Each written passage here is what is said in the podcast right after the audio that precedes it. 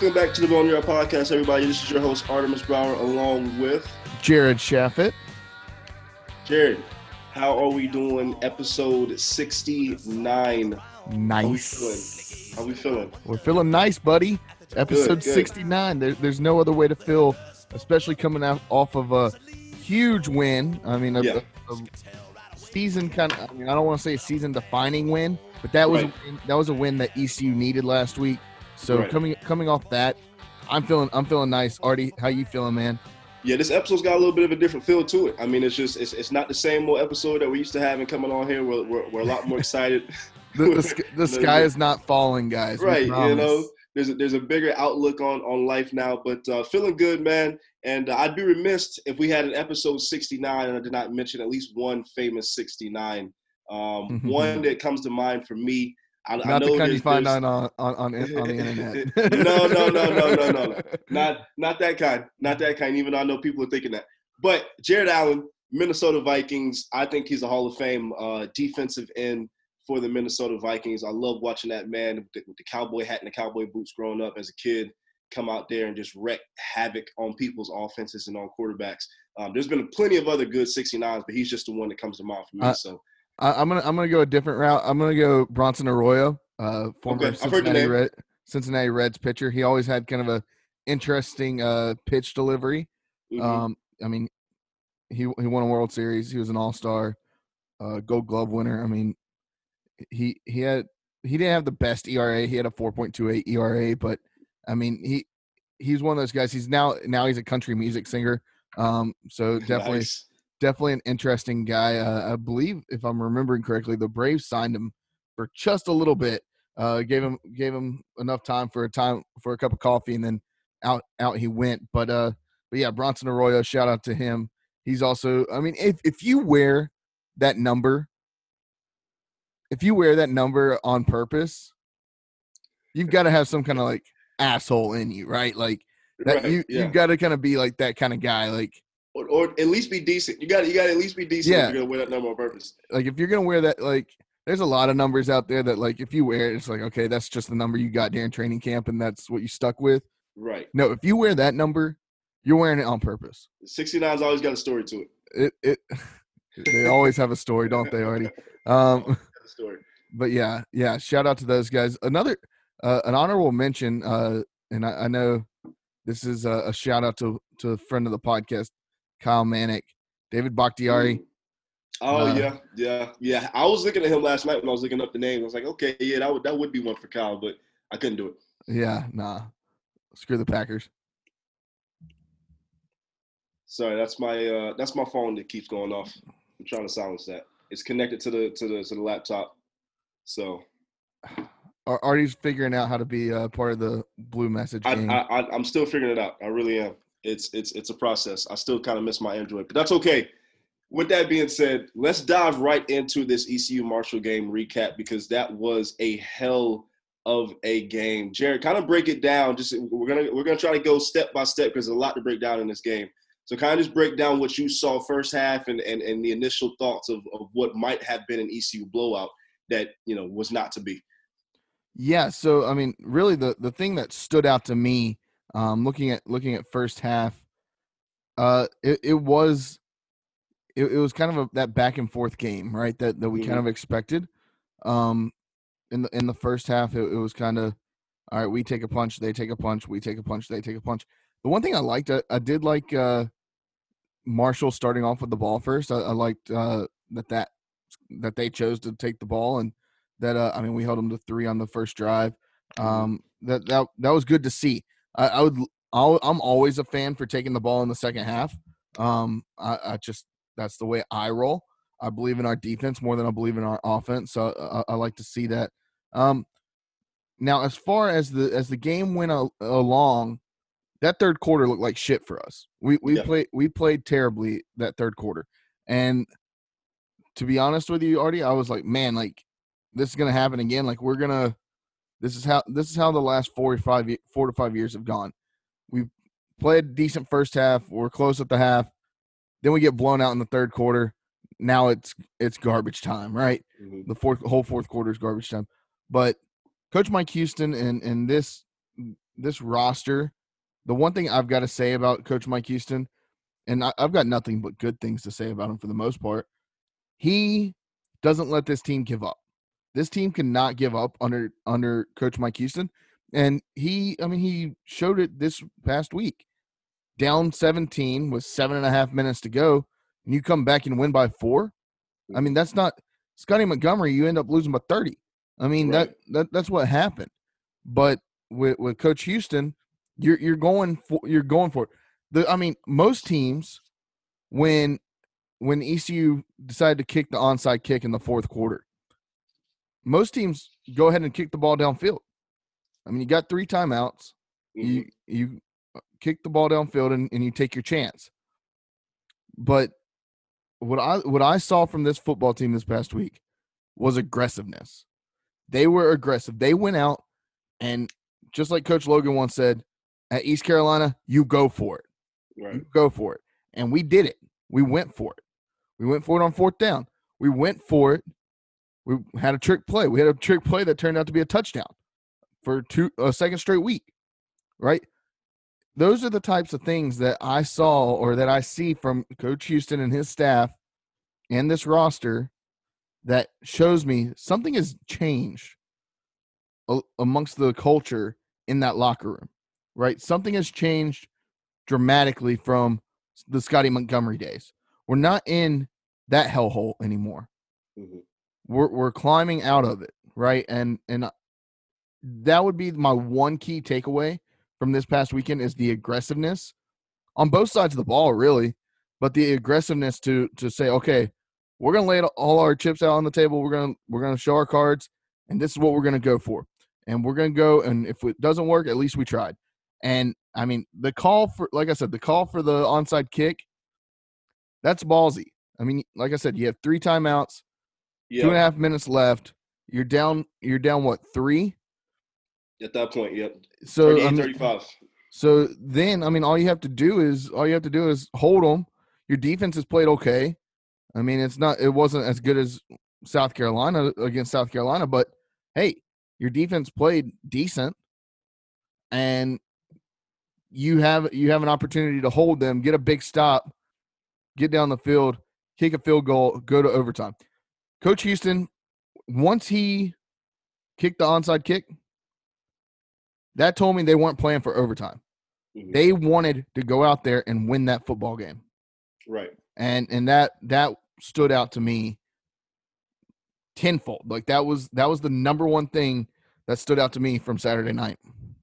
Yeah, I mean, for me, this is definitely one of those kind of wins that you can build off of and build on. Because, like you said, had this been Scotty Mo, we would have gone down by 17 in the fourth, and then we probably would have gone down by even more. We would have lost that game by, by more than 20 points. We would not have had the kind of guys that would have wanted to just say, you know what, screw it. Let's let's see what we can do. Let's continue to play our brand of football and keep and, and, and keep churning at this thing and keep chugging along. That was a heavyweight fight. Marshall hit us with some like some serious haymakers. I mean, Marshall was hitting us with some serious haymakers, and it would have been very easily to quit. It would have been very easy to just say, you know what, this just ain't our night. We we came out here, we tried, we've done the trick plays, we've done this, that, and the third, and it's just not our night. And they've had some things go their way. We haven't had some things go our way so far. It would have been very easy to quit, and we did not do that. And that was the number one thing I love to see from this squad on Saturday night. They did not quit. They did not give up. I wanted to talk a little bit about Marshall's three-headed monster because that was just in, insane. The combination of Rasheen Ali, who had 24 rushes, 189 yards, and three touchdowns. Grant Wells, who threw for 433 yards, had a rush t- uh, TD and a passing touchdown. And then Corey Gammage, who we couldn't control all this, was the tall kid with the dreads. We couldn't control him all night. He had um, 180 yards, eight receptions. So that three right there made up pretty much 55 to 60 percent of Marshall's offense. They ended up getting 647 yards of total offense. So they almost had, you know, almost 700 yards of total offense, which is absurd. Um, so I mean, our, our defense did not play great, but they played opportunistic. We had turnovers, we had interceptions, we had big plays at the right time to kind of steer it around. And our offense you know, to counteract what Marshall was doing, also put up big numbers. Holton had a tremendous bounce back night. Tyler Snead, even though he had two big plays that were called back, still had a tremendous night. CJ Johnson stepped up. Audie Omotosho stepped up. Shane Calhoun, who you know I had not really heard too too much from, but you had called out the tight ends on the episode before, so shout out to that. Um, he stepped up and had a big night. This was just a full effort on all fronts, and the way that we did not count ourselves out and did not, I mean, down 17 in the fourth, that's probably a game you should lose. And yeah. we said to hell with that. And we came all the way back and won that game at Marshall with an onside kick at the end of the game to be ultra aggressive. So that's one of those games where that you can truly build off of, and hopefully we do. Yeah, I mean, this is one of those games that in the past ECU definitely loses. Right. Like going into the third quarter, fourth quarter, you know, okay, this game's over right? Like there's no shot. We're not gonna even put up put up a fight. Might as well go ahead and start the buses, hit hit the road, get on the plane, and head back to Greenville. Now, I mean, we see it. I mean, to go on anytime you go on the road, there's always a a it's always tougher to play on the road. It always is. There's a there there's an air of unfamiliarity, especially going into a, a hostile environment like Huntington, West Virginia um, up there at Marshall. I mean, it, it's something that we haven't really seen in. I mean, this is the. I mean, this is really the first true road game that this team has played in two years, right? Right. And to go out there and and win it, I mean, that's. I mean, it's it's big. It's it's a major um, step in the mm-hmm. right direction. I think. Um, I, I really, I really did like it. The the one thing, yeah, the defense it, it, it's that bend but not break That's mentality. Right, because that, we definitely gave up a lot of yards and a lot of points. Yeah, but, but at the same time, you if you're giving up the big plays, you've got to be able to answer to to get the ball back to mm-hmm. find some stop. I don't I don't care how many yards you give up. They they don't care. They don't ask how many, or they don't ask how. They ask how many. And at the end of the day, the the ECU defense gave up less points than the Marshall than the Marshall defense. So right. I mean that that's how that's how you win ball games, right? Um, so to me that that's the one thing. I mean, uh, another also shout out Tegan Wilk with a for the second week in a row getting a touchback on a fumble through the end oh, zone. Oh yes, yes, that was a huge play. So many I mean, big plays in this game. To be honest with you, I mean that so the, the, interception on the one yard line yep. at the end of the game to to seal the deal. I mean, these are things that in the past just don't happen. Mm-hmm. and uh, I, I, saw a tweet from, and from you, our. You got to remember, Corey Gammage was going in to score on that touchback. Marshall was about to go back, go up even more. So yeah. that was a huge play. Yeah, and hey, just punch the football out and see what happens. You know, right? Rolls out the back of the end zone, touchback. All right, ECU ball. That that it's unfortunate at times for the other team, but guess what? That's how you play ball. That's how you play ball. And uh, I, I was, I was really impressed to see that. I mean, it was, um, it was definitely one of those things that you don't you don't see that often, and we've mm. seen two in two weeks. Right. So um, that that to me is it's a good sign. Um, there, I mean, there's nothing bad I really can say about this game. Yeah, I would have loved for the for the defense to play a little bit better, but um, I mean, the the only other thing is is this offensive line, man. This offensive line, what what they give up not what they give up nine tackles for loss, five sacks. Yeah. Mm-hmm. I mean, it, it's still struggling, very much yeah. so. I mean, ECU lost 38 yards on tackles for loss. I mean, compared to 12 yards on four tackles for loss uh, on the other side. So that that's something that I mean the the four or five range is okay. I'm mm-hmm. okay with that every game. You can't be giving up 10 negative plays every single game and expect to win a game. And I, and I kind of want to ask you, how do you felt or how do you feel Holton goes from here? Do, do you think Holton's trajectory is, is on the up and up? Or do you think because of that offensive line, we still have to tamer our expectations based off of what he did in his last game? Well, this is still the, I mean, this is still a better offensive line than we had last year. And we've seen right. in Holton's career that he starts to do better as the season goes on. And he starts to figure out that timing. He figures out his his cadence. He, he figures all that out, mm-hmm. right, as, as the year goes on. And for me, this was kind of the he he had his one kind of bad game that that he's gonna that he gets against right. South Carolina where he had 77 yards of passing. Mm-hmm. He had he had a better game this week. I mean, I I think the the only way to go is up. Um, I mean, he he still has more to prove to Pirate Nation and to to America as a whole, but right. um, but I, I think that he he has it kind of figured out and knows what he's knows what he's doing. Um, so yeah, I, I gotta I gotta say yeah, Holton. This isn't this isn't the last we see of, of Holton uh, putting up a good game, right? He's gonna put up more good games this weekend. He's gonna. I mean, hopefully he's gonna put up a good game. He has to put up a good game against the FCS opponent.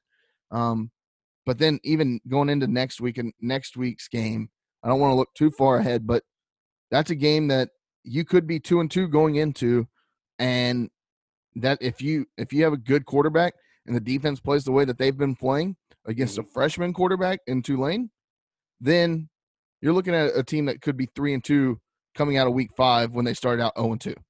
Right. Right. So that that's what I'm kind of thinking of. And I, I think that um, Coach Patrick, Coach Houston, Holton, I think that they've all kind of had that discussion. We've seen the fire that that Holton Ahlers has, and uh, and I got to think that he's gonna he's gonna continue with that passion and, and uh, that drive that that we've seen out of him time and time again, where he's got that dog mentality, and that's what it took this week. It, it took a dog mentality to win, and and he he truly led that team to a victory this weekend. Right and and getting past this weekend and this phenomenal win that we had over Marshall this weekend, we don't want to get too too far ahead of ourselves because we got to get to two and two, and that requires beating a Charleston Southern team that's going to be coming into our house this Saturday, this weekend. Uh, FCS opponent out of the Big South. We had the play-by-play voice on uh, this past week to the talk with him, discuss what was going on with this matchup and how he felt about the matchup. Um, real quick, just a quick, you know, overlay. Charleston Southern coming in. What do you expect? Because this this has been games in years past. I mean, we, we've allowed some FCS opponents to come in and beat us at home, so it's not like it's out of the realm of possibility. How do you feel about this matchup this weekend? Yeah, I think that this weekend, it, it's gonna. Let, let's not kid ourselves. It's Charleston Southern coming in coming right. in Greenville. Okay, it should be a tune-up game. This, should be a tune-up game. This should be the game. I mean, this is the game like your. This is usually your homecoming game. This type mm-hmm. of game, right? But to me, this is a game that, I mean, if ECU if ECU is lose or if ECU wins by no more than fourteen points, or if, say that there, there's less than a fourteen point margin. Mm-hmm then we're gonna have some questions. Right. East this game should be a blowout. Like, no offense, this is no offense to Charleston Southern. Hey, I from what I've read, from what I've seen, they've got some ballers on their team. Mm-hmm. But when you come in and you haven't you haven't experienced the atmosphere like a Dowdy Ficklen Stadium, and they're expecting ticket sales to be around what they had for the South, South Carolina, Carolina, game. So yeah. I mean, forty thousand or so in the stadium. Charleston Southern, they're not uh, used to that kind of. They're not used to that. When when you have that, and I guarantee it's not going to be Charleston Southern fans like there was a lot of South Carolina fans in the stadium. So I, I think that I think you got to take that into effect. But I I just don't see. I mean, I yeah, this game might be tight for the first quarter, but after about after that, I, I think this game's going to be pretty much wrapped up. Um, I, I don't I don't see it being close much longer. ECU, I mean, this might be the game. Everybody's been calling for Mason Garcia. This might be the game where you finally get to see him. Yeah, and that and that's going to be in the second half, kind of a kind of a blowout situation. I I, I agree with you. Uh, this game should be a tune-up game. We should be able to get back to 500, get to two and two, right the wrongs that we had at the beginning of our season going into Tulane with a fresh start because we really do need to be two and two going into Tulane. That that's going to be a really tough game. I think Tulane is going to give us a lot of fits. So we need to be healthy. And and this this game, like you said, it, it needs to kind of be a blowout win. It doesn't just need to be a win. It needs to be a blowout win. We need to see starters resting, by the third quarter. We need to see guys that are usually still taking reps, not taking reps, or, or, or guys that are not usually taking reps, taking reps in the second half. That's kind of what this game needs to be. Um, and so, and and, and I, I, agree with you. I think it needs to be a blowout. I think it will be a blowout. Um, kind of want to get into this interview with the play-by-play voice of Charleston Southern. So Killian McClatchey, yeah. Yes. Let's uh let's uh let's throw it over to Killian McClatchey, play-by-play voice of the Charleston Southern Buccaneers. Let's do so, it. Hope you enjoy it.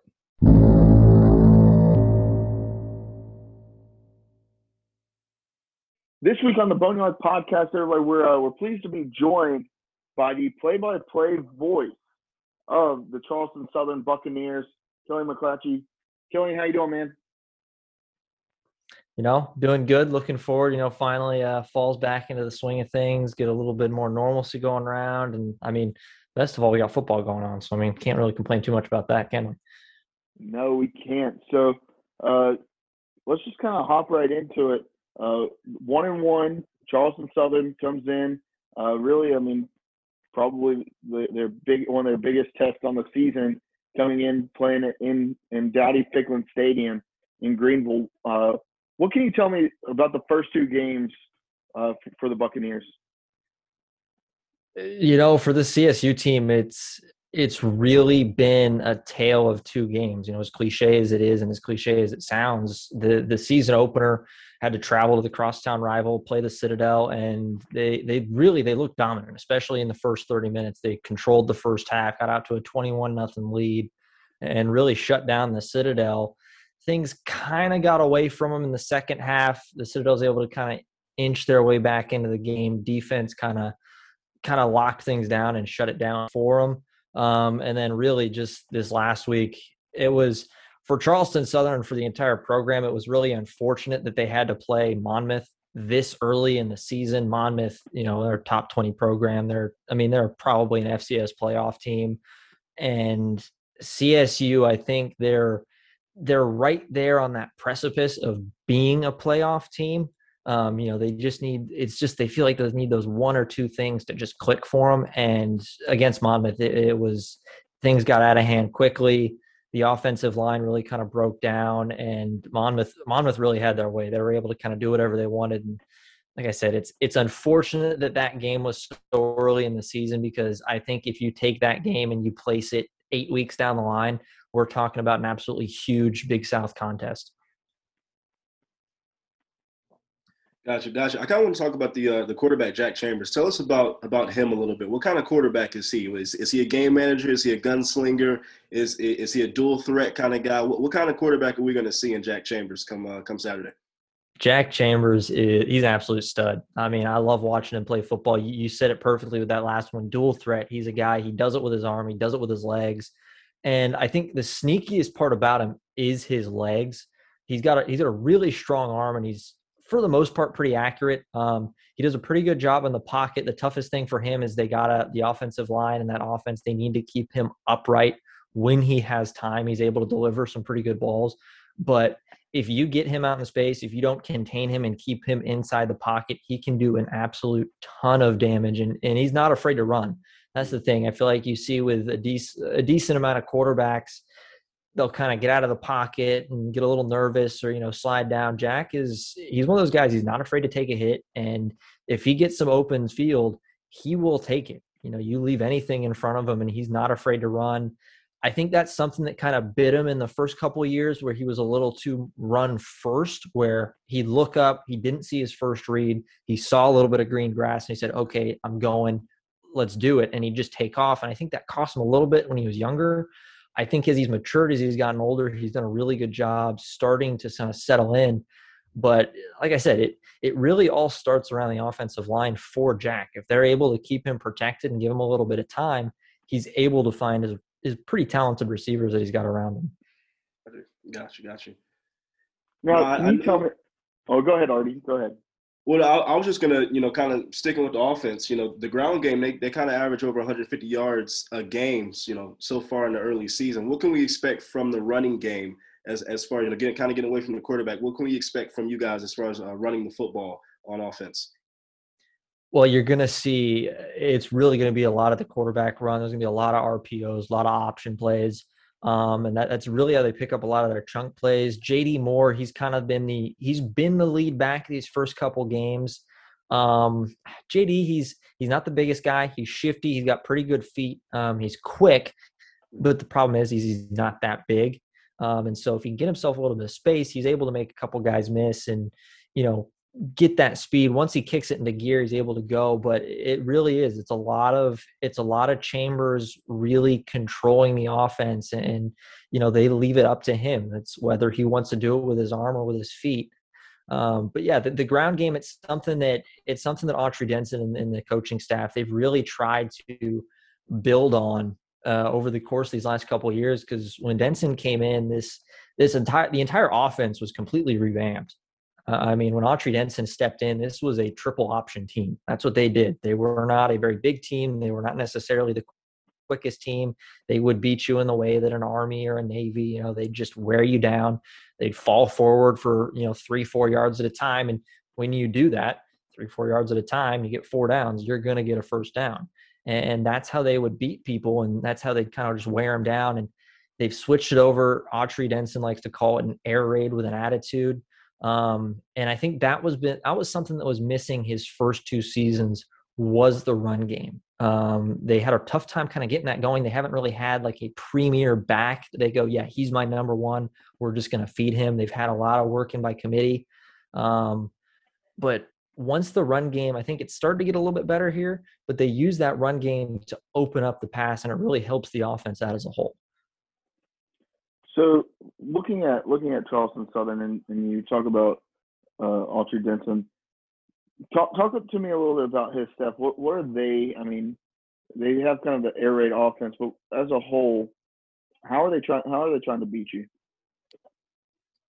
Uh, they're really it's really about they they've been trying to go, especially this season. They've been trying to work on their tempo. Um, we saw it a lot against the Citadel, a little bit against Monmouth. The Monmouth game was a little bit tougher, just just because Monmouth just simply controlled that game so well.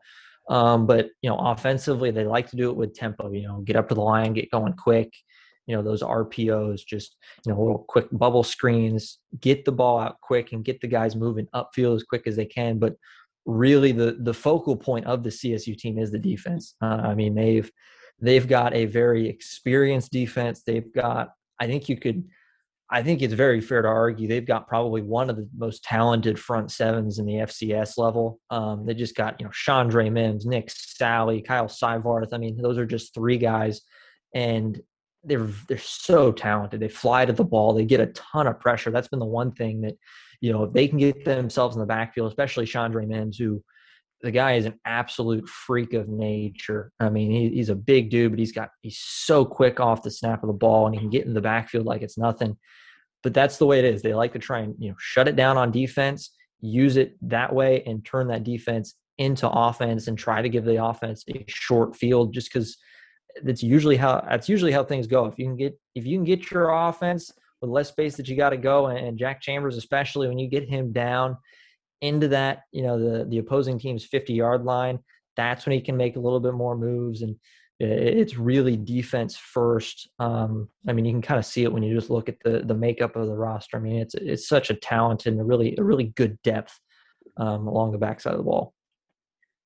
Gotcha. I'm, I'm actually glad that you brought up the defense because I was gonna I was gonna bring that up kind of kind of next. You know, and, and they've been giving up 31 points a game, and I know it's early in the in the season, what can that defense do to try to slow down a potent offense in East Carolina? Uh, like I said, I think it's really gonna it's really gonna start with that the, the defensive line. It's gonna start with with Nick Sally and Chandre Mims, just to name two of them. Um, Courtney Snipes, another guy that he likes to play in the middle. Um, but it's those big guys down low. If they can get if they can get dirty down there in the trenches and just force some pressure, I think that's really where CSU has got the best opportunity to to make something happen. Mm-hmm. um, and, and, they really need it. The secondary, the secondary for the CSU team, they've got Cody Klein, who Cody Klein, he's an All American. You know, he he cut the hair. Unfortunately, usually you can tell he's got he's got these long blonde locks rolling out of the back of the helmet. But uh, you know, he's I don't know if he's exactly cut it or if he's just kind of you know keeping it up there in the helmet so you can't see it. But he's it's the secondary I think that is the weakest point but I think it's mainly just because they they like to try and play, you know, they like to try and play some one on one. They kind of like to try and play man on man and and really put the numbers in the box and try to force pressure and force mistakes. So, who who is you, you talk about the secondary? Are there guys that that we should expect to be matched up with a guy like Tyler Snead or or C.J. Johnson, two of ECU's best receivers? Who who should be on those one and two matchups? You're more than likely you're probably going to see a guy like Jared Stanley. Um, Jared Stanley, I'm pretty sure he had an interception uh, this last week against Monmouth. He had a, he's been he's been pretty solid. Um, he's a little bit undersized, uh, pretty good speed for him though, and he's usually able to stay with his man. But I mean, Jared Stanley, you're going to see another guy. Um, you're going to see another guy got to pull pull his up. They just had it's the secondary young. Um, that's really the toughest thing for them. If I can find everybody here, let me pull up pulled up Matthew Williams. That's that's what I was trying to think of. Matthew Williams. He's a uh, he's an underclassman, really talented. He was one of the uh, he was he came in came into CSU really as an athlete, um, and they've they decided, you know, hey, you know, he's he's that athletic. We're going to put him at corner, and he had he looked really good in the uh, he looked really good in the spring. Um, he was there, but I think it's those are probably going to be your one two. Stanley's probably going to be the number one. Um, but you'll see you'll see Klein. He likes to Klein likes to kind of float around and he helps out. Uh, but I mean, Klein's mainly going to be the safety. He'll be coming up a lot. You'll see him a lot in the run support to help uh, clean those things up. Gotcha. And speak to the the magnitude of this kind of a matchup for Charleston Southern. Is this a big game for Charleston Southern, or is it just you know are, are they kind of going to this? It's just another game on the schedule it's ECU. Got to go in there and try to try to try you know try to get it done. Or is this you know do they understand the kind of magnitude um, and environment that they're they're going to be in on Saturday? I think I think it's a little bit of both. Um, I think they kind of they kind of know you know going into this game you know and you know an FCS opponent playing up to an FBS, you always kind of look to yourself and say, hey, you know, you never know what happens. You know, you can kind of go in when one or two things falls our way, we can make things interesting. But I think at the same time, they do know hey, you know, the, the, real the real thing, the real important part of our season is Big South play. It's conference play. Mm-hmm. That's where we can make it. You know, that's where we can make our mark because in the end, you know, in the grand scheme of things, beating a team like an ECU, yeah, it would look fantastic. It would be the first FBS victory in program history. Yeah, it would be a big deal, and I guarantee that Autry Denson and that that coaching staff, they're going to have those guys fired up. And the goal is to going to go out there and win that game. But I think the biggest thing is, is, is cleaning up any of those, trying to clean up some of these mistakes from this Monmouth game, and you know just put together a good showing and really try to build some momentum into these next couple weeks for this CSU team. I think that's going to be, I think that's going to be the biggest goal for them. But I mean, like I said, I mean, I guarantee you go and you talk to Autry Denson or any of these football guys. I mean, they're going to say, yeah, we're going in there to win. Come on, what are you, what are you talking about? but yeah, I, I think realistically, realistically, I think this is it's a it's a game where you go in, you put your best foot forward you try and make a name of yourself on tv you know try to get you know get the eyeballs on you and, and really try to clean up as many of those mistakes. And you know you're only going to get better by playing better opponents and that's something that certainly can help csu right here. Now one one thing i'd like to ask you so uh, coach mike houston he, he's entering he's in his third season here at, at ecu i mean he spent some time down there in charleston south carolina at the citadel actually went 0 and 3 against Charleston Southern in his time there. What do you know about Coach Mike Houston? Uh, I mean, me personally, I don't necessarily know a ton about Coach Houston. Um, I know he's been he was there before my time at CSU, but I do know that you know that stat you pulled out, Mike Houston and never beaten Charleston Southern. It's one of those little things that you know when that when that game popped up on the schedule, everybody kind of looked around and you know i can't speak for the guys in the in the program themselves but at least know you know in the in the communications aspect in our department we kind of looked around and it's like hey mike houston's never beaten charleston southern like it's it was something that you know we knew and it's it's one of those little things one of those little cool things about sports that you kind of realize but i, I know I know Houston. I've kind of followed him. I knew uh, when he was up at James Madison. I mean, he's he's an extremely good coach. Um, you know, he he really knows how to get the guys going, and I've been nothing but impressed watching him, and you know, especially I mean, you go from you go from the Citadel, you know, go to a James Madison. James Madison really kind of turned themselves into a perennial powerhouse up there with him at the helm, and then he makes that jump up to ECU and the FBS level, and I think Houston's definitely one of those guys. It, it it's going to take him some time, but I feel like once he gets once he gets the cliche again, his guys, and he gets everything all settled down, he gets things rolling. I do think that he can really build up a really good program. Got you. Got you. Also, I wanted to ask you a little bit about Big South football. Talk to us a little bit about Big South Conference football. What is it that makes that such a legitimate conference and a good conference for football? It's deep. I mean, truthfully, that that's that is the best. That's the best way to put it. I mean, you you look at, uh, like I said, Charleston Southern. They're they're missing. There's like those one or two things that they're just missing. I think to be a playoff contender. Mm-hmm. But then you look at the top, you have you have a Monmouth. Monmouth is Monmouth is a playoff team in the FCS level. They're they're extremely talented, ranked inside the top 20. They proved it against Charleston Southern. They came out and they just said, Hey, we're gonna be the better team. We're gonna control this thing. You look at you got an NC, you got a North Carolina A and T. They're another really talented program. Um, they're making their actually their first season in the Big South this year. Um, I love watching that A and T team. Um, especially the way they can run the football. But then you keep on going. You got teams like Campbell. Campbell is, you know, they're they're a really solid team. They've been kind of up and down these last couple years, but they're always one that you look on the schedule and go, hey, that's that's no easy game. And you got Gardner Webb and then Hampton, especially a couple years ago, Hampton got all those big name transfers. I mean, you're looking at like Shy McKenzie, a Virginia Tech guy. I mean, Deondre Francois, like, and those are just a couple of the names that jump out. So it's it's really a conference. It's it's deep and you know every single week when you go in there uh, in the big south play you know you're going to get your opponent's best shot and you know you, there's there's really no teams you can walk in and go okay yeah this is a cakewalk we're going to take care of this because there really isn't i mean it's you'll see a lot of i think especially as the year goes on you're going to see it's going to really be kind of one of those dog eat dog sort of conferences where not necessarily i think monmouth will be able to kind of run and hide at the top but through the middle you know two at two through five two through six area in the conference standings it's really going to be teams just beating up on each other and i think it's kind of it's a little bit similar to uh, what we've seen in kind of like the pac 12 the last couple years i mean the pac 12 those schools you get those you got those one or two that are you know really top tier that kind of sit at the top and the rest of it everybody's just throwing haymakers and beating each other up and so right. it's really tough to do a lot of damage to you know those top schools because you have to go out there every single saturday no matter who you're playing and be ready to fight for 60 minutes right. and that, that kind of brings up a, a good thought that maybe I, I, would love to get maybe an outsider's perspective uh, uh, coming from an fcs team um, watching FCS and how their playoff system is set up. What what what is your take on college football, the playoff being expanded? What I'd love to get your take, seeing the FCS playoff and how that plays out.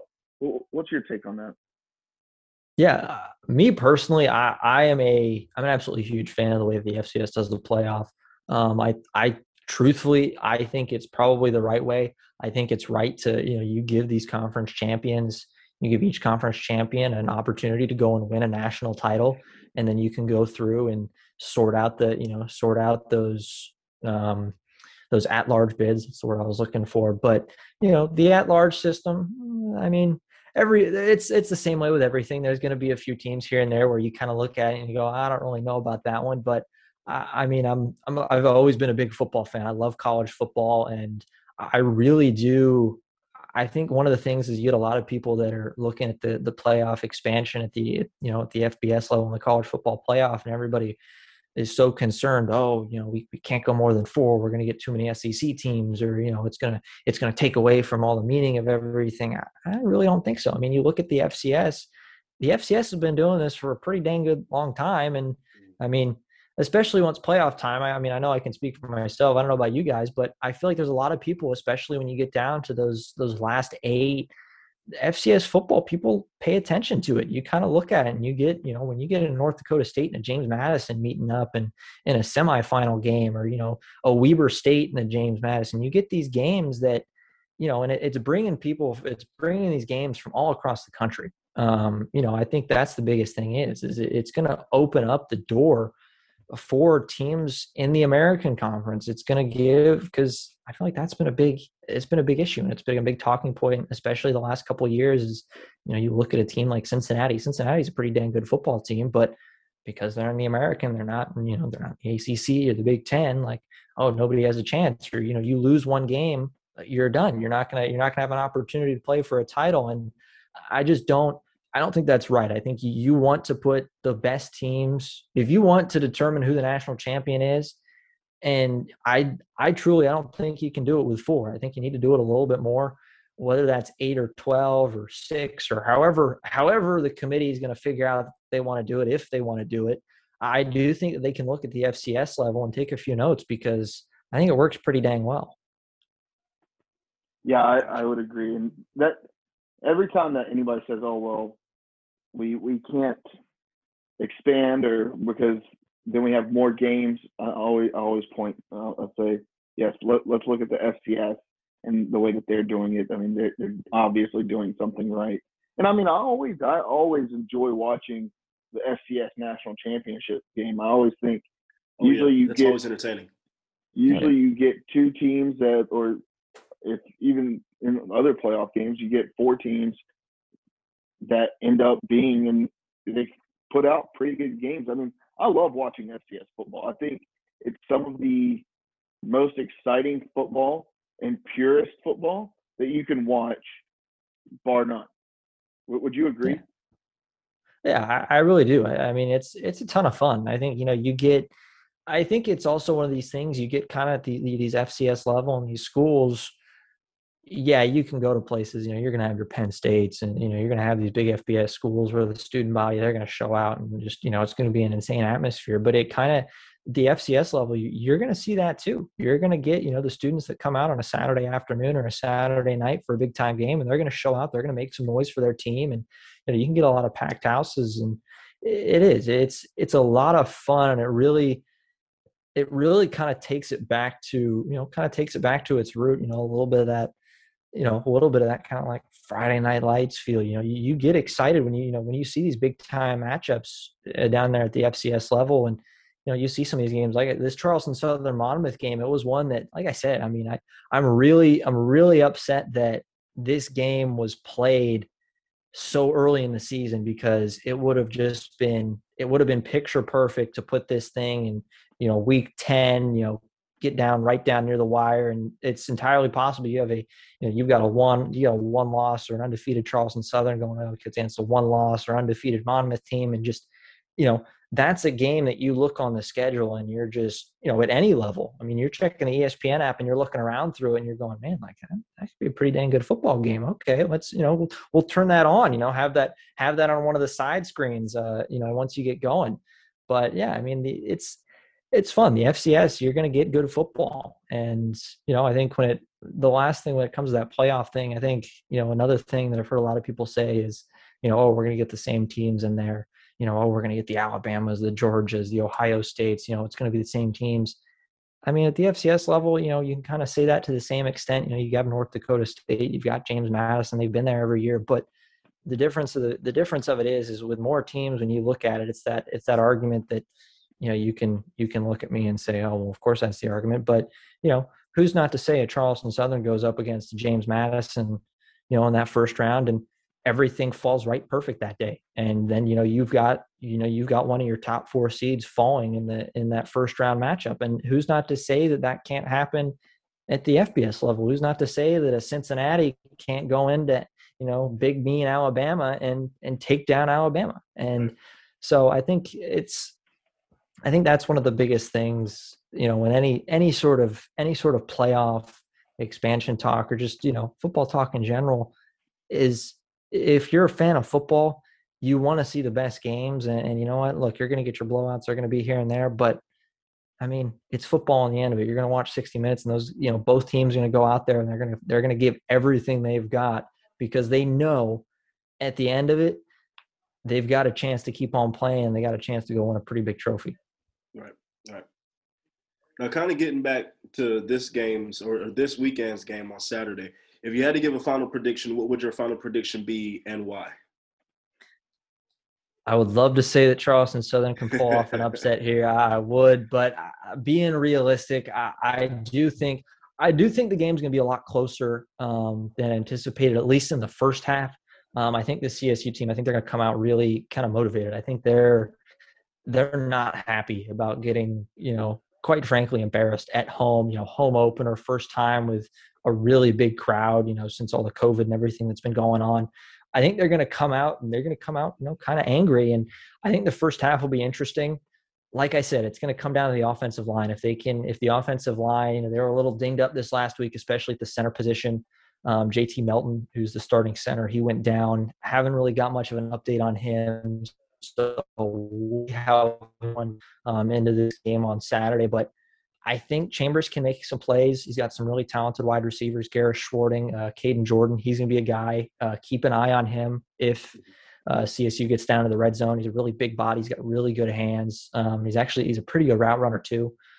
Um, I think probably when it comes to it, I would probably come to say like a 41 a 41 17 41 14 like i said i feel like it's going to be it's going to be close in the first half mm-hmm. but i think ecu in the end i think ecu is simply just going to wear wear csu down and, and be able to kind of pull away in that second half.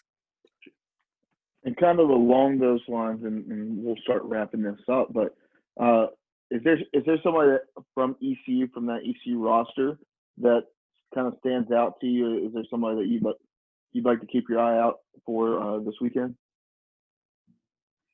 Um, I mean, really, I haven't gotten, I really haven't gotten a chance to watch a ton of ECU football. Um, just you know, with with everything being focused early on here this season uh, for us at CSU with with those two early games.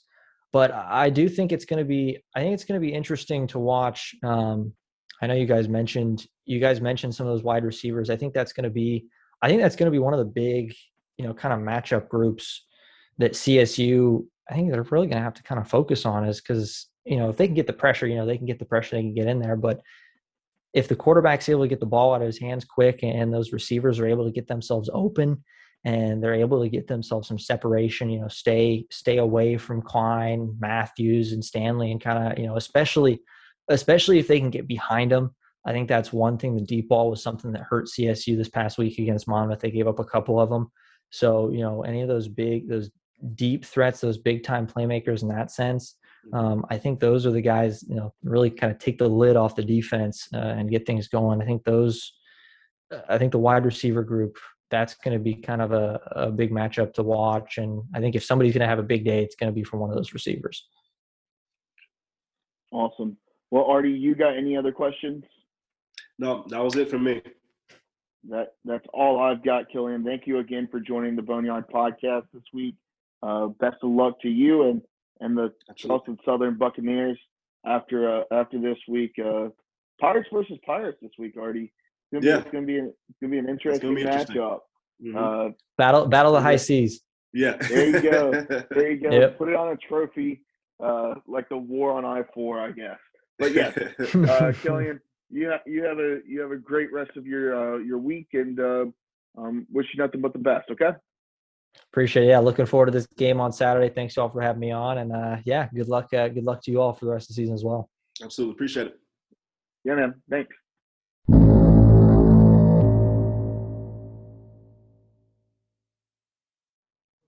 All right, so that was our interview with the play-by-play voice of Charleston Southern. Jared, what do you think of that interview?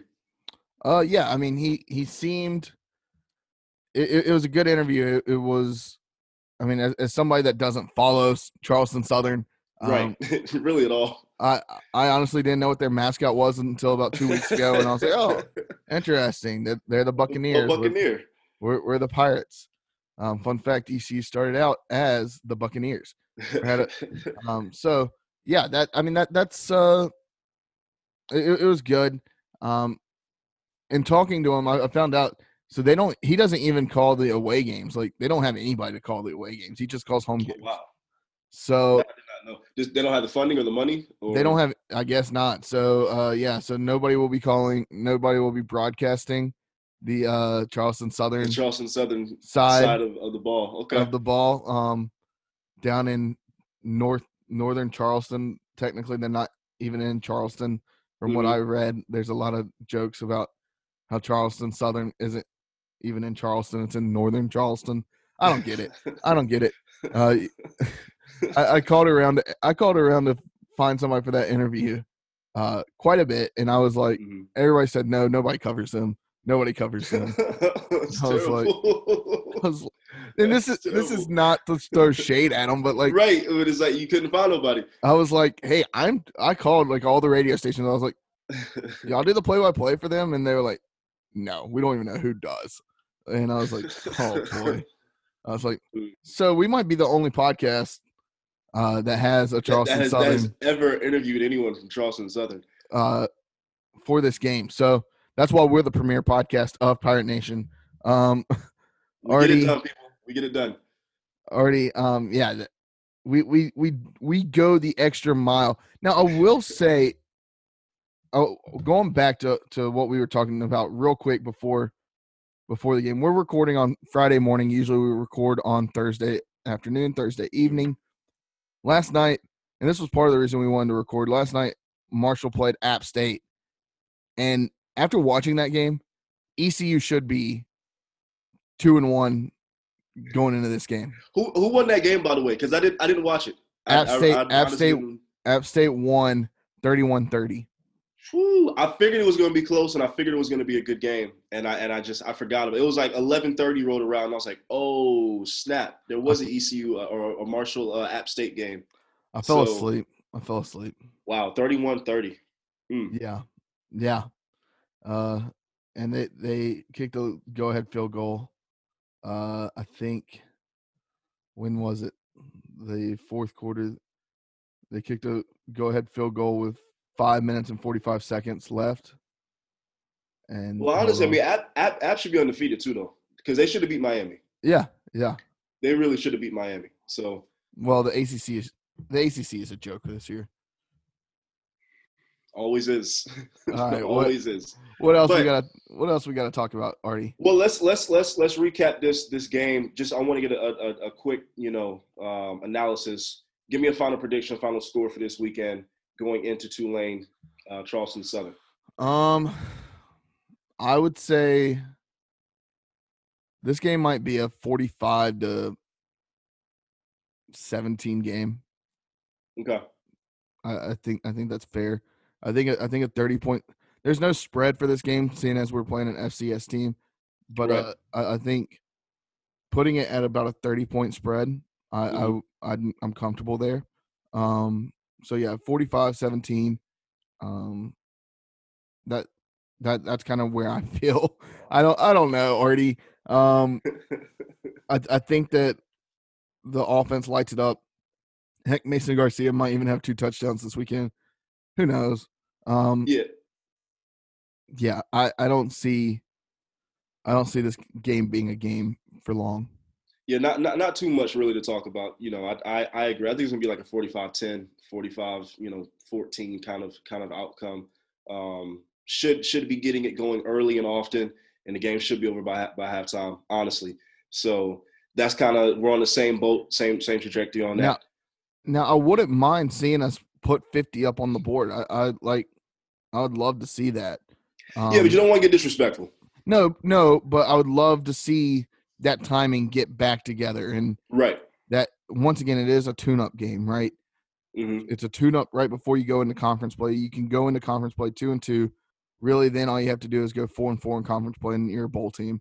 So, um, I, I would love to see, especially with a with a test uh, against a team that has shown.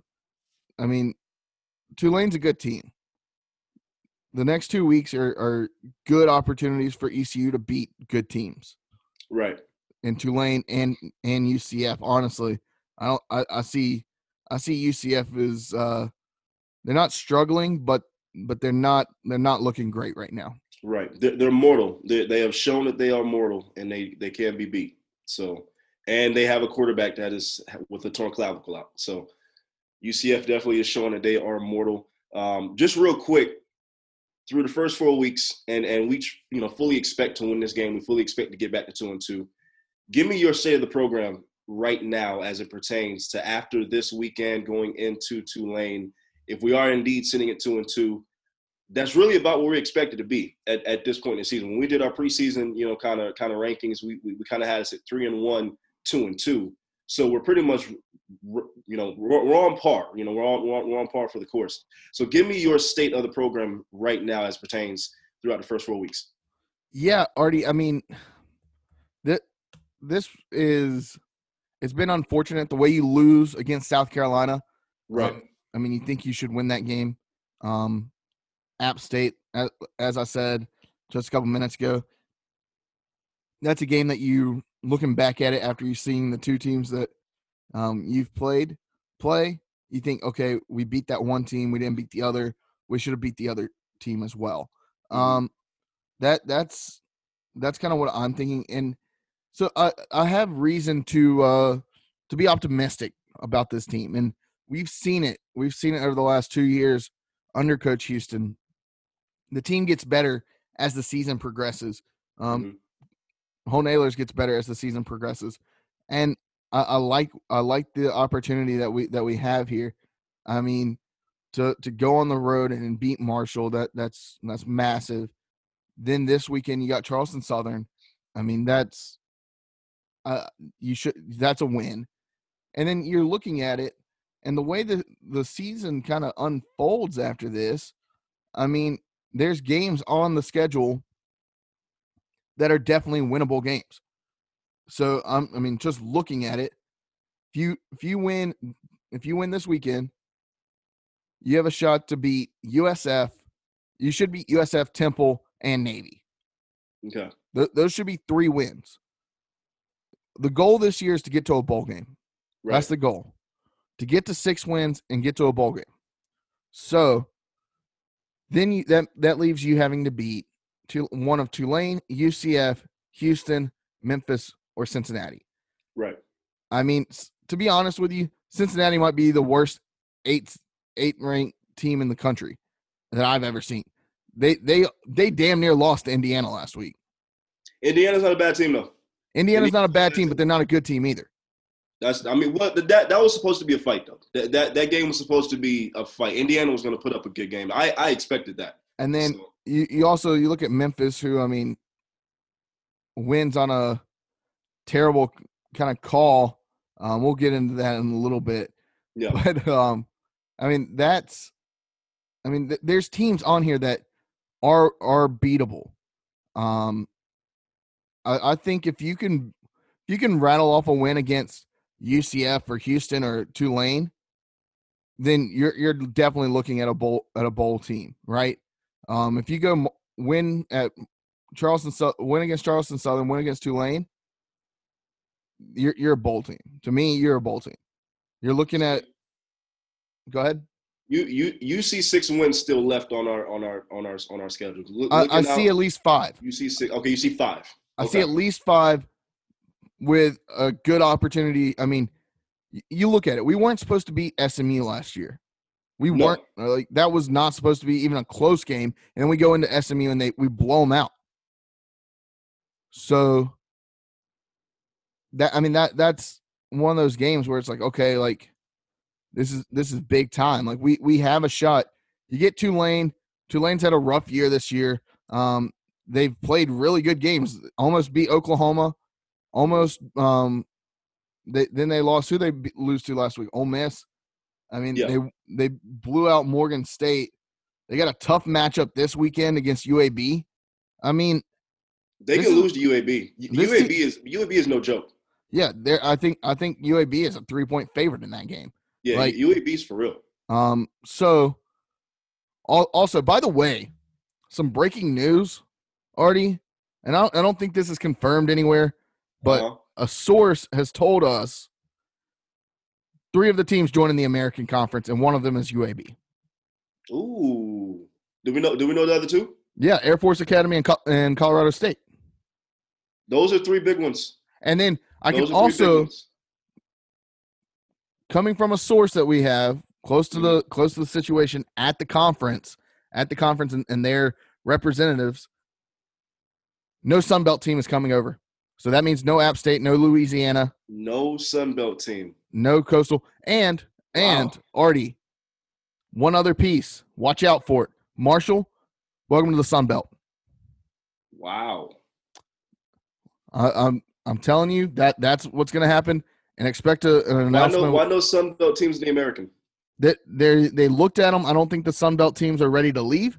Um, Okay. I, I think that they're going to bet on themselves. Okay. I think that they're still a flash in the pan, but hey, Yeah.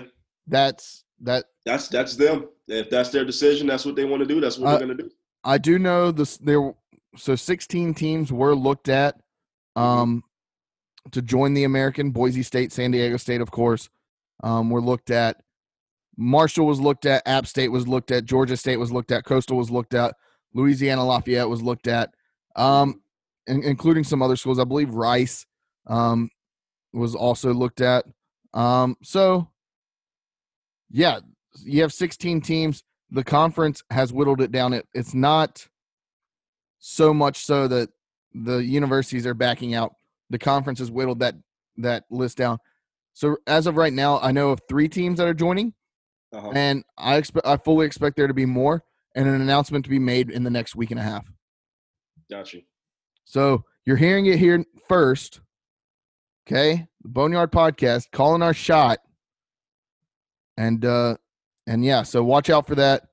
And uh, when it happens in the next t- nine days, uh, you can go you can go back to us and say, oh yeah, the uh, the official premiere podcast of, of Pirate Nation uh, said this. Uh, yeah, so can we still find five more wins, Artie? hmm I think there's a possibility. I I would put our odds at about five, 50 percent, five hundred, right? Mhm. Um, I think I'd see at least three more wins. Temple's not good. Temple's not good. Um, No. USF not good. They're gonna get the the brakes blown off of them this weekend by BYU, and then Hmm. um, Navy Navy is not good either. And already I was thinking. sad. I, I I like I like I like I think our conference is better when Navy's good. Honestly, I mean- so it, it's sad to see them in the dumps. Navy is going into their uh, third matchup. They play Houston. They put up a total of 10 points. they're just they're not good. And this is usually a team that puts up a lot of points Yeah. with that with that triple option. And they put up 10 points through two games. They lost 49 to 7 to Marshall um week 1. So once again there's another head-to-head opponent that we can compare against. That should be a win, right? Um Temple not very good. Mhm. I'm I'm pretty sure who who they they got blown out last week, didn't they?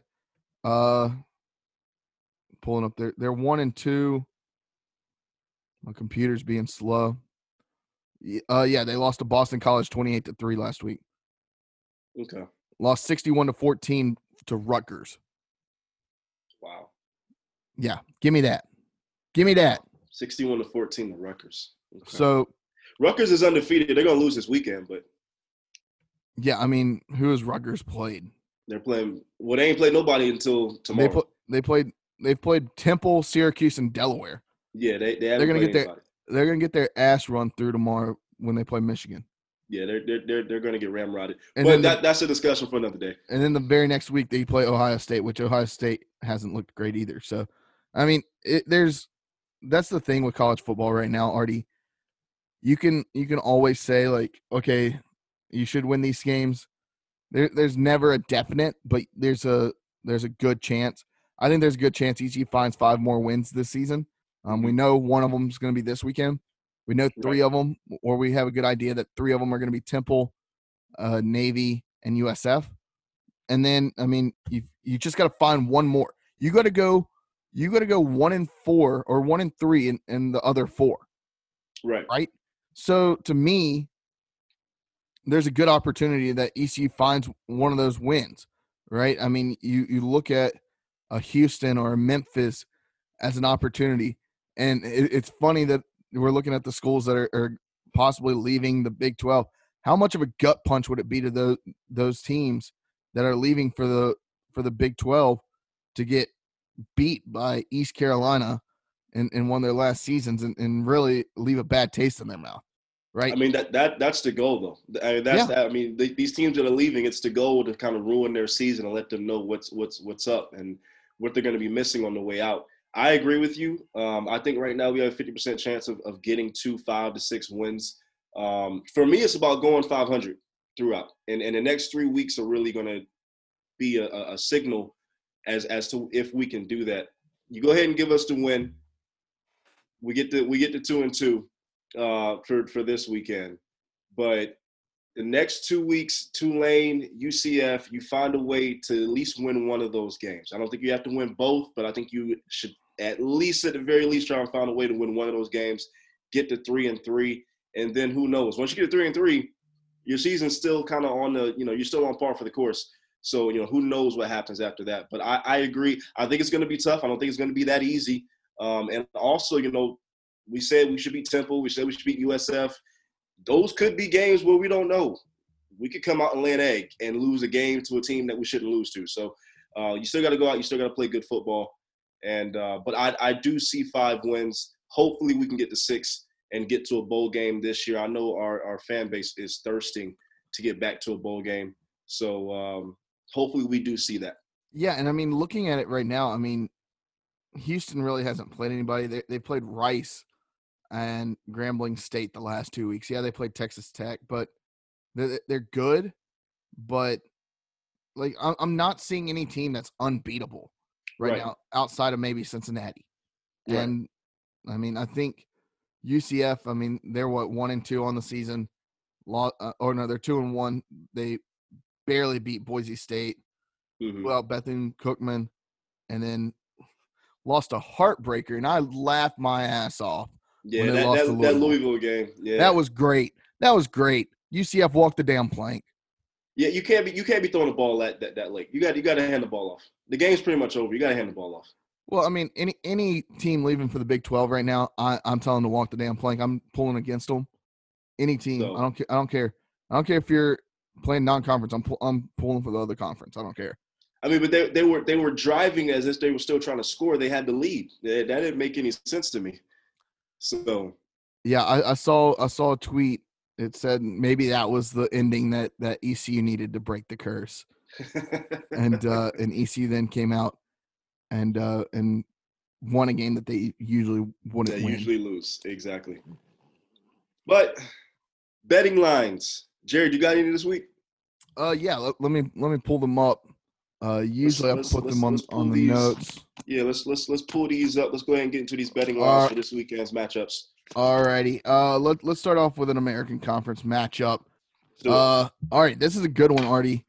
You got three and zero oh SMU going on the road to TCU. Uh, I mean, mm.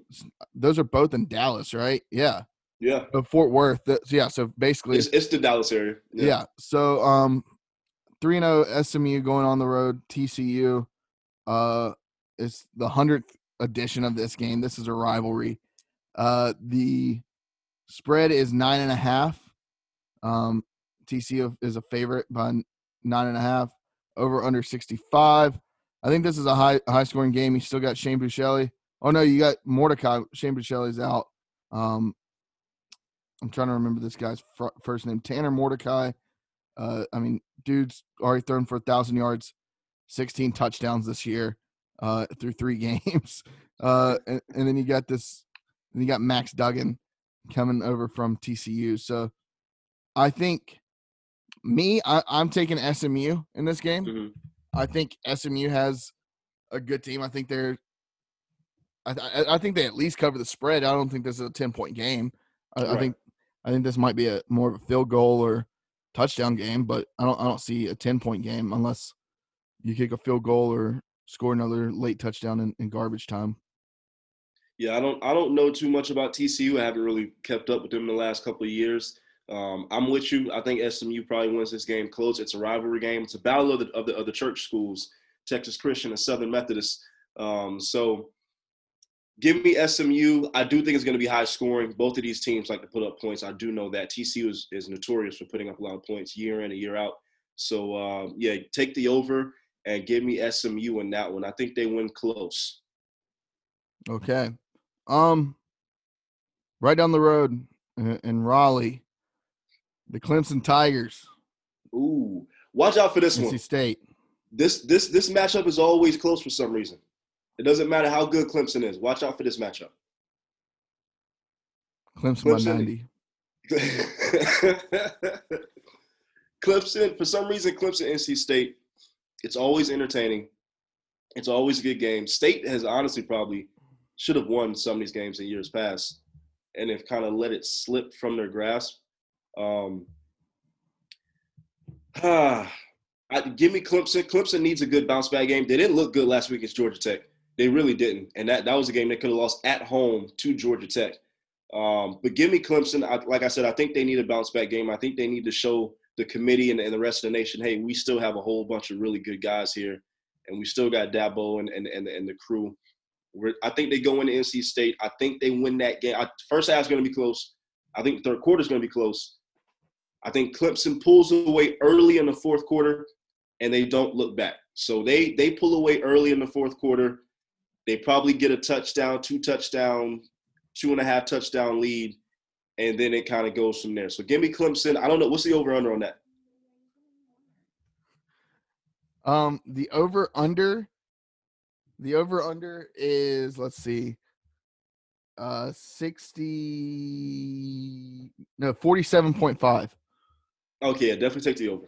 Take the over on that. I think it's going to be like a 35 31. No, I'm 35 30. 35 21. 35 21 football game. I think Clemson pulls away late. Yeah. I, I, I think Clemson covers, and uh, I do think that the take the over. Um, so cool. Let's go. Let's go with the uh, the most exciting matchup of the weekend. Mm-hmm. Also in the state of North Carolina, Kansas at Duke. Oh my goodness, it's supposed to be a basketball game. Yeah, that's that's the only Kansas Duke I'm trying to see. Duke is a 16 point favorite in this game. Didn't Duke? They beat Northwestern last week. I they believe. beat Northwest. They beat Northwestern in week one. Um, oh no, they, it was last week. It was, yeah, it was okay, yeah. I thought they played Northwestern. They lost to Charlotte, and then they blew out A and T. So, so they're they're two and one now. Yeah, mm, I, but you haven't beat anybody. I mean, look, they're playing Kansas. Kansas is not gonna. Kansas is not going to Wallace Wade and winning this game. It's not gonna happen. This is, and it might be close. It might be a blowout. I don't know. I don't know enough about Duke or Kansas football. I do know Kansas football sucks. It's really, really bad. Um, East Carolina should blow out Kansas football. So give me Duke. Give me Duke in a route. Okay. Um. All right, we'll start wrapping it up here in a second, but uh, here here's maybe one of the most interesting games on the weekend. Texas A&M travels down to Arkansas. Number I'll seven, be- Texas A&M against 16 Arkansas. A&M's a five and a half point favorite. Um, the over under 47. So yeah, Um, this is going to be an interesting matchup. two three and O mean- teams. Yeah, A and M Arkansas. I like Arkansas too. I, I, I low key like Arkansas. My dad was a Razorbacks fan growing up for a little bit. Um, I remember having having a Razorbacks gear when I was when I was a little kid. Don't know why he was an Arkansas fan, but he he he rooted for Arkansas. So I I, I want to root for Arkansas. I want to take the Razorbacks. Uh, I think A and M is going to win. I think A and M is a complete team. I think they do go in and, and win this football game. I think it's close. Uh, what's the what's the uh, the over under on that? The over under on that game is 47. Mm, take the over. I think I, I take the over on that. I think that's going to be a high scoring matchup. I think that that could be the game of the weekend. Uh, give me like a I, I got give I me a got, 38-36 kind of A and M victory. I got you the game of the weekend here in a second coming up, but I got one more game to ask you about, Artie. What's up? um, does Southern Miss cover the spread against Alabama this weekend? it's Alabama. Alabama's a 45 point favorite. Does the Southern Miss at least cover the spread? I think they do. they cover the spread, but only because you're going to have four stringers in by the third quarter. Uh, you're going to have 18 year old kids playing it b- by the third quarter for Alabama. Uh, that's yeah. They they probably cover the spread only because of that. All right. And last but not least, I think this is the game of the weekend. This is probably the most exciting game that we'll have this weekend outside of um, A&M Arkansas Uh-huh. at Soldier Field in Chicago. Mm. Notre Dame, Wisconsin. Wisconsin's a six and a half point favorite over the Fighting Irish. Uh, let's see, forty-five point or 45 over under. I mean, Notre Dame hasn't looked great. Like they've looked okay. They've They, won. no, They they won by three against Toledo. Barely beat Florida State, who looks like shit. They won by two touchdowns against Purdue. That's a game they should have blown them out in. Wisconsin, their only loss, their loss came against Penn State, I believe, week one. I mean, yeah, and then they blow out Eastern Michigan. They lost by six to Penn State, who Penn State's now three and zero. Just beat a top twenty-five SEC team. team. Yeah. So, looking at it, I mean, I got I got to think that Notre Dame, Wisconsin, like like I said, Wisconsin is a six and a half point favorite. They're ranked 18th. I think they take them down. I, I think, and I don't I don't think it's particularly close either. Yeah, honestly, um, take me to Chicago. Take me to the big dogs up there in the Windy I'm City. from, I'm from Tinley Park. From Tinley Park, baby. I, I, I think I think this is going to be a good game. Um, Notre Dame. Oh my goodness, we're having technical difficulties. I'm still trying to figure out how to work this thing. You can hear that, right? You can you can Yeah. you can hear. Yeah, I yeah. can hear I it. figured you could. Okay. Anyway, this, this is a game Notre Dame's going to lose. I, I, I think th- they're poised to lose this game. They haven't looked good to start the season. Uh, Wisconsin is no joke. They're always pretty good. They always hang tough with people. Um, they lost, like they have a quality loss to Penn State. That that's a quality loss. Outside of that, they've looked good. Um, I think it's close, but I think Wisconsin wins. I, I think they the, the six point favorite. Honestly, I think they kind of hit that. I think they win by six. Yeah, um, Notre Dame. So needed overtime to beat Florida State, who Florida State lost to Jacksonville State, and then Wake If you- Forest. If you think your program is bad, just look at Tallahassee. Oh my goodness gracious! Gosh, ECU fans, it could be worse. it it could be so you- much worse. You could have gone from Jameis Winston and national champions to losing to Jacksonville State. Oh my goodness. Um, so yeah, and then we've already we've already kind of given our predictions for this week. Artie, you got to walk the plank. I do have a walk the plank. I, do, too. have a walk the plank. Um, it's it's a bittersweet walk the plank for me.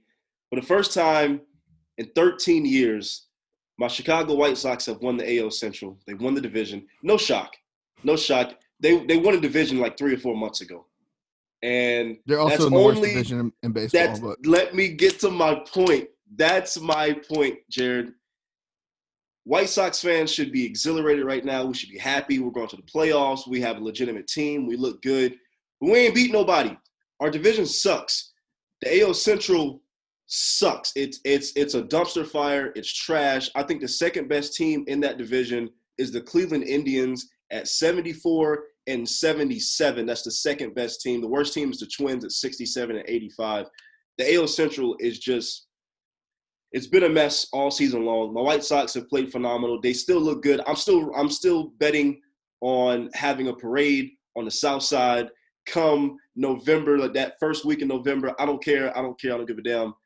Let's go ahead and start the parade I celebrations see doing now. the I see you doing the let's- tomahawk let's- chop. Let's, I see you doing the it going. tomahawk chop. I didn't mean to do that.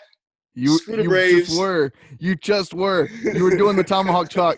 You that subliminally, you know you know what you're doing in your head. Subliminally, you know what's going on. No. Chop Nation, Braves No. to the World Series. We're back on Nobody's top. worried about We're the going. Atlanta Braves. We're going. Nobody's worried about the Atlanta Braves. The Atlanta Braves are going to do what they always do. They're going to they're going to go to the playoffs and then they're going to be in a really good series and they're going to lose in 6 or 7 games. That's what the Atlanta Braves are going to do. All right? We know this. Just get your mind prepared for that that disappointment that you always see year in and year out. But you know what? At least the Braves make the playoffs. My White Sox don't even make the playoffs. So you got to give me this moment. But AL Central, walk the damn plank. I hate you guys. You stink. Go White Sox. I mean, if the season ended right now, the Chicago White Sox would play the Houston Astros in the first series. Don't nobody care about the Stros? Now, that wild card game is going to be wild. Yankees Red Sox. Yeah. Give me that's gonna that. That's Give me be that. good. Right now, Braves would play Milwaukee in uh in the first round of the playoffs. So, yeah. All right, mine. Um, and I've been saying this for a couple weeks now, and Mine, mine's kind of all over the place. I'm going to tell quite a few people to walk the plank while doing the same walk the plank. All right. Um, so last week, uh, Memphis, Miss, Mississippi State. Or did you see this? I did. I heard about it, but I didn't see it. So Mississippi State downs the punt at the six yard line. He's touching the ball, takes a knee, and downs downs the punt. Right. Well, he didn't hand the ball back to the referee. Mm. The referee, and you could see the referee giving the hand signal, Right. stopping the clock. Stop. Right. Stopping the play. And then, but you have it like the head umpire isn't stopping the clock. So the Memphis player keeps running. picks up the ball and takes off down the field. scores. 94 yard punt return touchdown. They should have been able to review that and call that dead. Well, they did review it and they didn't overturn it. And then, even after the game, the SEC puts out a, a note saying Mississippi State, kind of like when the American put out the note saying ECU should have beat Tulsa. Right. The SEC put out a note basically saying, oh, Mississippi State, you should have beat Memphis, yada, yada, yada. Well, SEC, that's all fine and dandy, but those are your refs. Those are your refs in that game. You cost your team that game. The only person you can blame, only place you can blame, is the SEC. We saw some piss poor officiating a couple weeks ago when South Carolina came to ECU. Now, it wasn't as atrocious as that, Yeah, we saw terrible. some. We saw some. Tho- That was SEC refs, and all the SEC teams are getting mad and mad. But my my okay, so those that officiating crew walk the damn plank. That's one. That's one. SEC walk the damn plank. Putting out a letter like that doesn't do a damn thing. ECU fans know that for damn sure. Okay. Two. Last week, Auburn plays on the road, Penn State whiteout game. That's awesome. Mhm. Auburn or Penn State has to punt on third down because the officials got the down wrong. Yep. Once again, SEC officials. James Franklin is incensed, And he should be. and he should be, rightfully so. Well,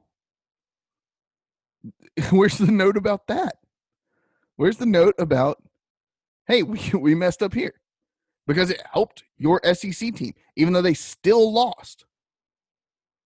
Yeah. Where, come on now, get it right.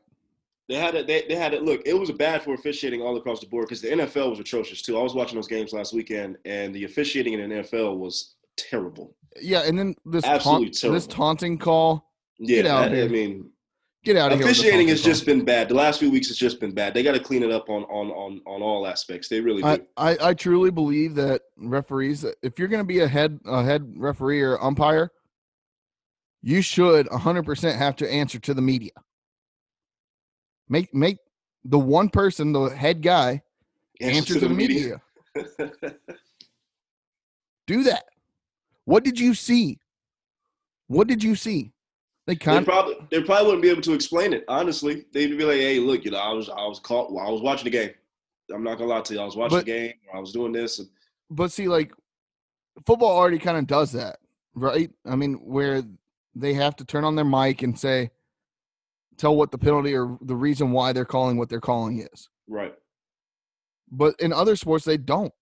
I mean, you don't have that in baseball where replay has screwed the Braves out of at least four or five games this year. Like, it, it's a known thing. It- it's a known thing. So all umpires, all referees should be held responsible for their actions, for what what they the call they make. hmm I get making a bad call every once in a while, but if you have replay, let's fix it. Also, Memphis had two number fours on on the return out on the field. They had two guys wearing the same number. That's a penalty. That should have won the play dead right there. Right. Heck, one of them scored the touchdown. Like, I I don't know. Uh, officiating SEC. Um, yeah, y'all y'all walk the damn plank, and then Mississippi State fans and SEC fans that are butthurt over losing to Memphis, y'all walk the damn plank because it shouldn't have been a close game, anyways. Um, yeah, that, that's I.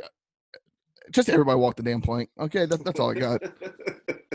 That's there's so many people that in this situation should be walking the damn plank, and it's not even it's not even remotely close.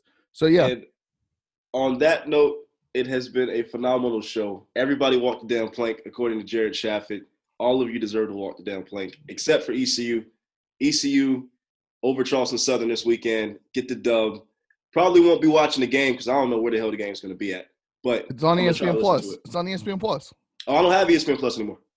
Jeez, Artie. Yeah, I got rid of it. I I I got I've got to go to a wedding this weekend. So do I. So- Um, yeah, I'll be at a wedding this weekend during the game. I don't know what lunatics schedule a wedding during football season. yeah, Granted, yeah, we, we gotta we gotta be we gotta come on, ladies, ladies. This is to the ladies. Seriously, you gotta stop doing this to men. You gotta stop doing this wedding stuff in the fall. granted, my wife scheduled our wedding in the fall. Our our anniversary is coming up this or week. at least do it on a weekend where like the, the games aren't that good.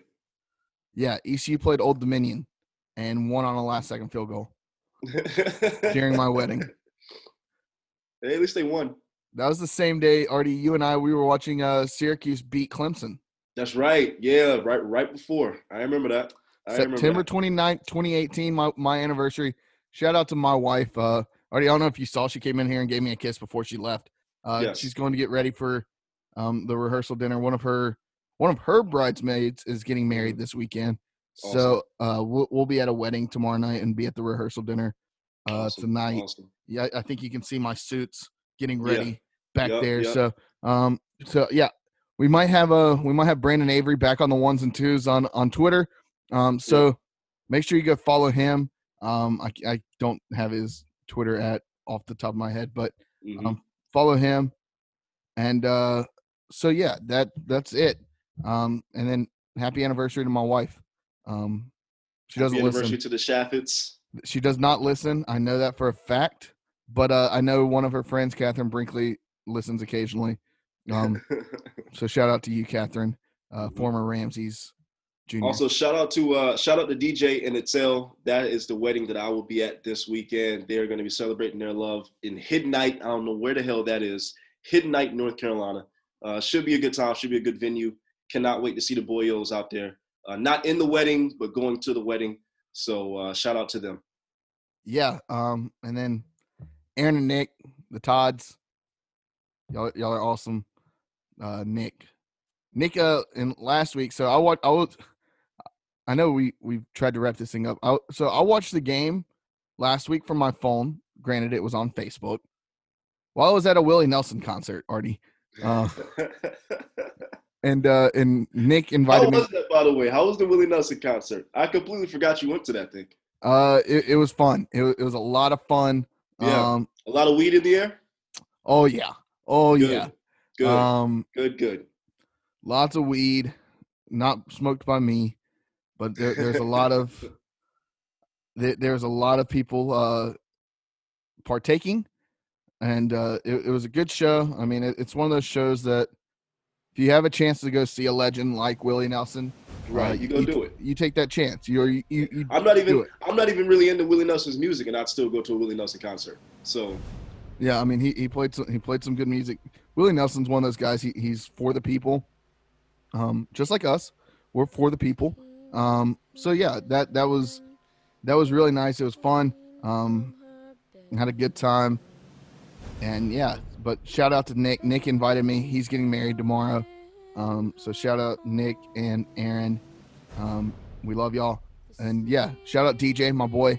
DJ, I won't be at your wedding, but um, I'll be I'll be at another one. So, yeah, shout out to love all around uh, people, except for except for Charleston Southern. They can walk the damn plank this week. they can walk the damn plank. Exactly. Love you, Pirate Nation. We out. Peace.